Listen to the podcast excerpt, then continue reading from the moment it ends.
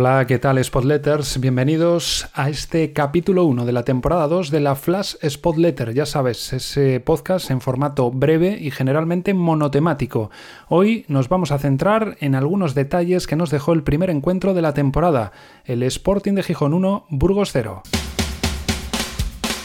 Y el primer aspecto que quiero mencionar es que el Sporting sigue teniendo dos futbolistas, no solo en el equipo, sino con respecto a toda la categoría, que son clave en las dos áreas. En el aspecto ofensivo, Uros Jurjevic. El Sporting vuelve a ganar por la mínima y con gol de Yuka, algo que era habitual en la temporada pasada. Es cierto que no fue su mejor actuación, que solo tuvo como disparo a puerta el del gol, pero también los delanteros tienen que saber marcar las diferencias en esas situaciones. Cuando tienen solo un tiro a puerta, pues que vaya dentro. Sí que es cierto que tuvo más disparos, otros cuatro, pero que fueron eh, ya eh, desviados o fuera de, de los tres palos. Y el otro hombre decisivo en lo defensivo es Diego Mariño, que después de que tuviese una recta final de temporada pues eh, no de lo mejor que ha tenido en el Sporting, por decirlo de alguna manera, y quizás eh, esa recta final prácticamente arrancó con el lío COVID y con eh, todo lo que fue la vuelta después de Navidad, pues las buenas noticias es que Mariño vuelve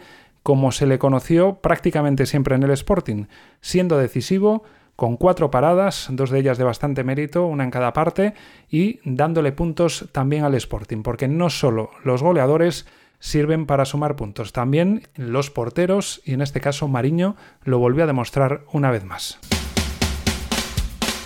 Otro aspecto que parece que no cambia es el de lo que le cuesta al Sporting generar, o mejor dicho, lo que le cuesta generar con claridad y lo poco que le cuesta a los rivales. Y eso que el Sporting aparentemente sigue teniendo solidez defensiva, pero sigue fallando en un aspecto clave que es el de los centros laterales. Si bien la temporada pasada había corregido en cierta manera eso y por arriba no parecía sufrir y los centros laterales que le hacían daño eran más bien los pases atrás a media altura o rasos, ante el Burgos sí que sufrió por arriba también. Eh, ganó muchos más duelos, no sé si fueron 10 más, 18 frente a 28 en duelos aéreos el Burgos que el Sporting y en la recta final el Sporting cedió terreno, se atrincheró atrás y prácticamente eh, con balones bombeados, con centros laterales y con eh, un acercamiento muy directo del Burgos le hizo sufrir. Y decimos lo de que a uno le cuesta y al otro no tanto porque el Sporting generó 14 ocasiones en total, pero claras, claras, aparte del gol solo fue una a puerta. En cambio, el Burgos generó menos ocasiones en total, 11, pero sí consiguió que cuatro disparos acabaran entre los tres palos, que fueron las cuatro paradas que mencionábamos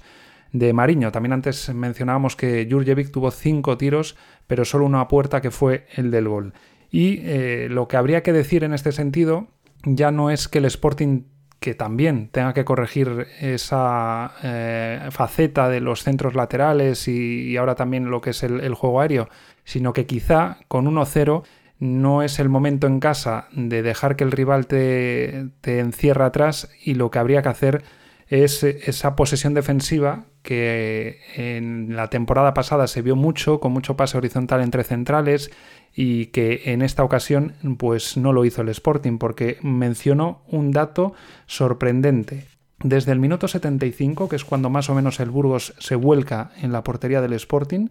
Babín da un pase malo y ninguno bueno, y Mar Valiente uno malo y uno bueno. Es decir, que intentan solo tres pases Babín y Mar Valiente en los últimos 15 minutos más descuento, es decir, 18 minutos en los que los dos centrales apenas dan un pase bueno y dos malos. Eso, eh, en contraste con lo que se veía la temporada pasada, que los centrales eran los que más tocaban el balón y que eso permitía al Sporting pues eh, controlar los partidos con esa eh, posesión defensiva, porque si un equipo sufre cuando tiene el balón, obviamente pues deja de sufrir y que en esos minutos finales, aparte de que tenga que corregir, como digo, esa fortaleza en esa faceta defensivamente del Sporting, tendría que también, primero, ir a intentar matar eh, los partidos, no quedarse a que llegue los últimos 10-15 minutos con una victoria por la mínima porque luego va a sufrir, y segundo, que si se llega a esa recta final con un triunfo por la mínima, pues aprovechar ese aspecto del juego de la posesión defensiva y tratar de tener al rival eh, con el balón en posesión lo menos posible. Y como estamos mencionando, cosas que se repiten con respecto a la temporada pasada, David Gallego vuelve a hacer en este primer partido algo a lo que acostumbraba en prácticamente todas las jornadas de la temporada anterior, en toda su etapa o toda su trayectoria al frente del Sporting. Cambiar tarde y poco, hacer pocas sustituciones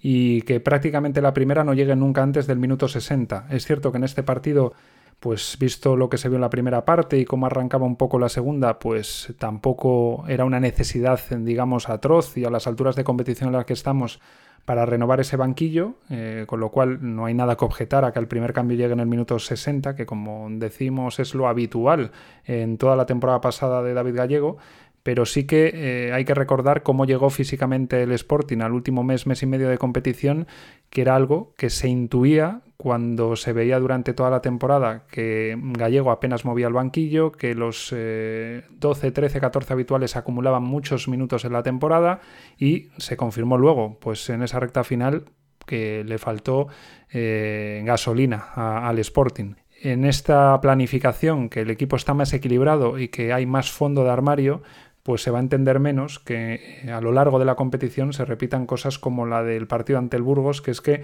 no se agoten los cinco cambios, que el segundo y el tercero lleguen en el minuto 78-79 y ya el cuarto para perder tiempo en el minuto 89. Ya decimos que en esta primera jornada quizás sea más entendible, pero que con el paso de los partidos conviene recordar lo que le pasó al Sporting en la campaña anterior para que no se repita y que ahora que hay más fondo de armario pues haya una distribución de los minutos y ya no mm, hace falta que sea quizás rotando once titulares, pero sí moviendo mucho el banquillo en las segundas partes, eh, quitando minutos a jugadores importantes y más habituales, dándole rodaje a otros que pueden sumar, los cuatro que salieron ayer. Más después estaban pues los Bogdan, Berrocal, Pablo García, Borja, son futbolistas que pueden jugar 15-20 minutos tranquilamente sin que se note el cambio eh, por alguno de los titulares y que eh, restaría acumulación de minutos en esos futbolistas que fueron de la partida. Y dos últimos apuntes de dos aspectos que son similares pero que presentan matices diferentes a la temporada pasada. Por un lado, la salida de balón. Sigue haciendo el Sporting de vez en cuando lo de que un centrocampista se junte a los dos centrales. Ayer era más Nacho Méndez que Grajera el que lo hacía, aunque en ocasiones lo hizo Grajera también. Y la diferencia ya no solo estriba en que lo está haciendo menos, en esta jornada al menos lo hizo menos que lo que habitualmente se veía en casi todos los partidos de la temporada pasada, sino que en vez de incrustarse el centrocampista entre los dos centrales, que es lo que principalmente hacía, por ejemplo, Javi Fuego, situarse en medio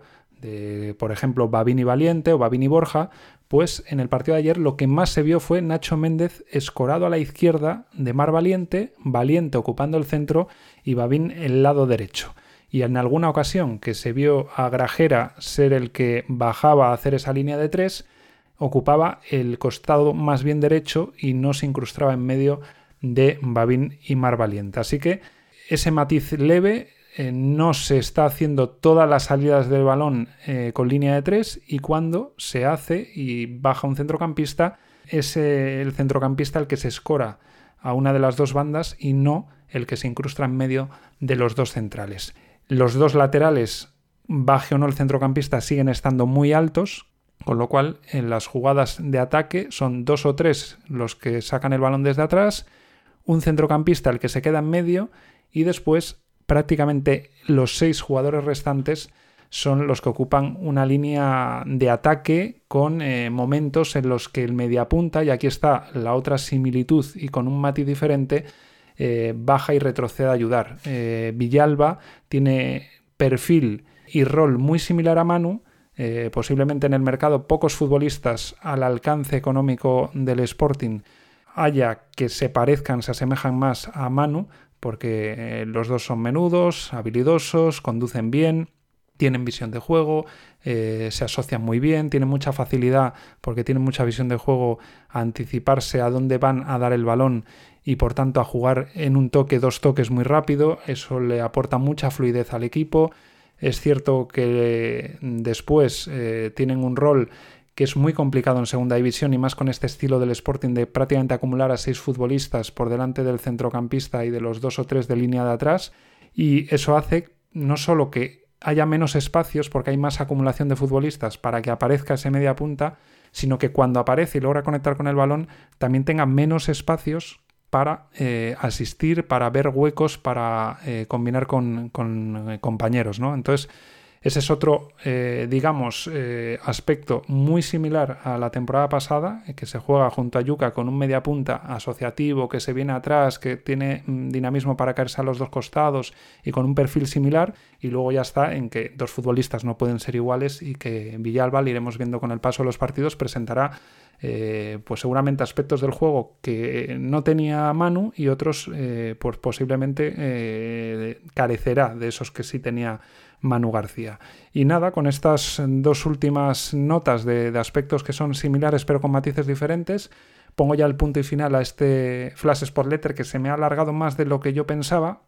Y por eso otros aspectos eh, los dejo ahí en el tintero para quizá durante la semana hacer otra nueva entrega. Así que nada, gracias por estar ahí, bienvenidos a una nueva temporada en este capítulo 1 de la campaña 2 de Flash Spot Letter nos escuchamos en la próxima entrega.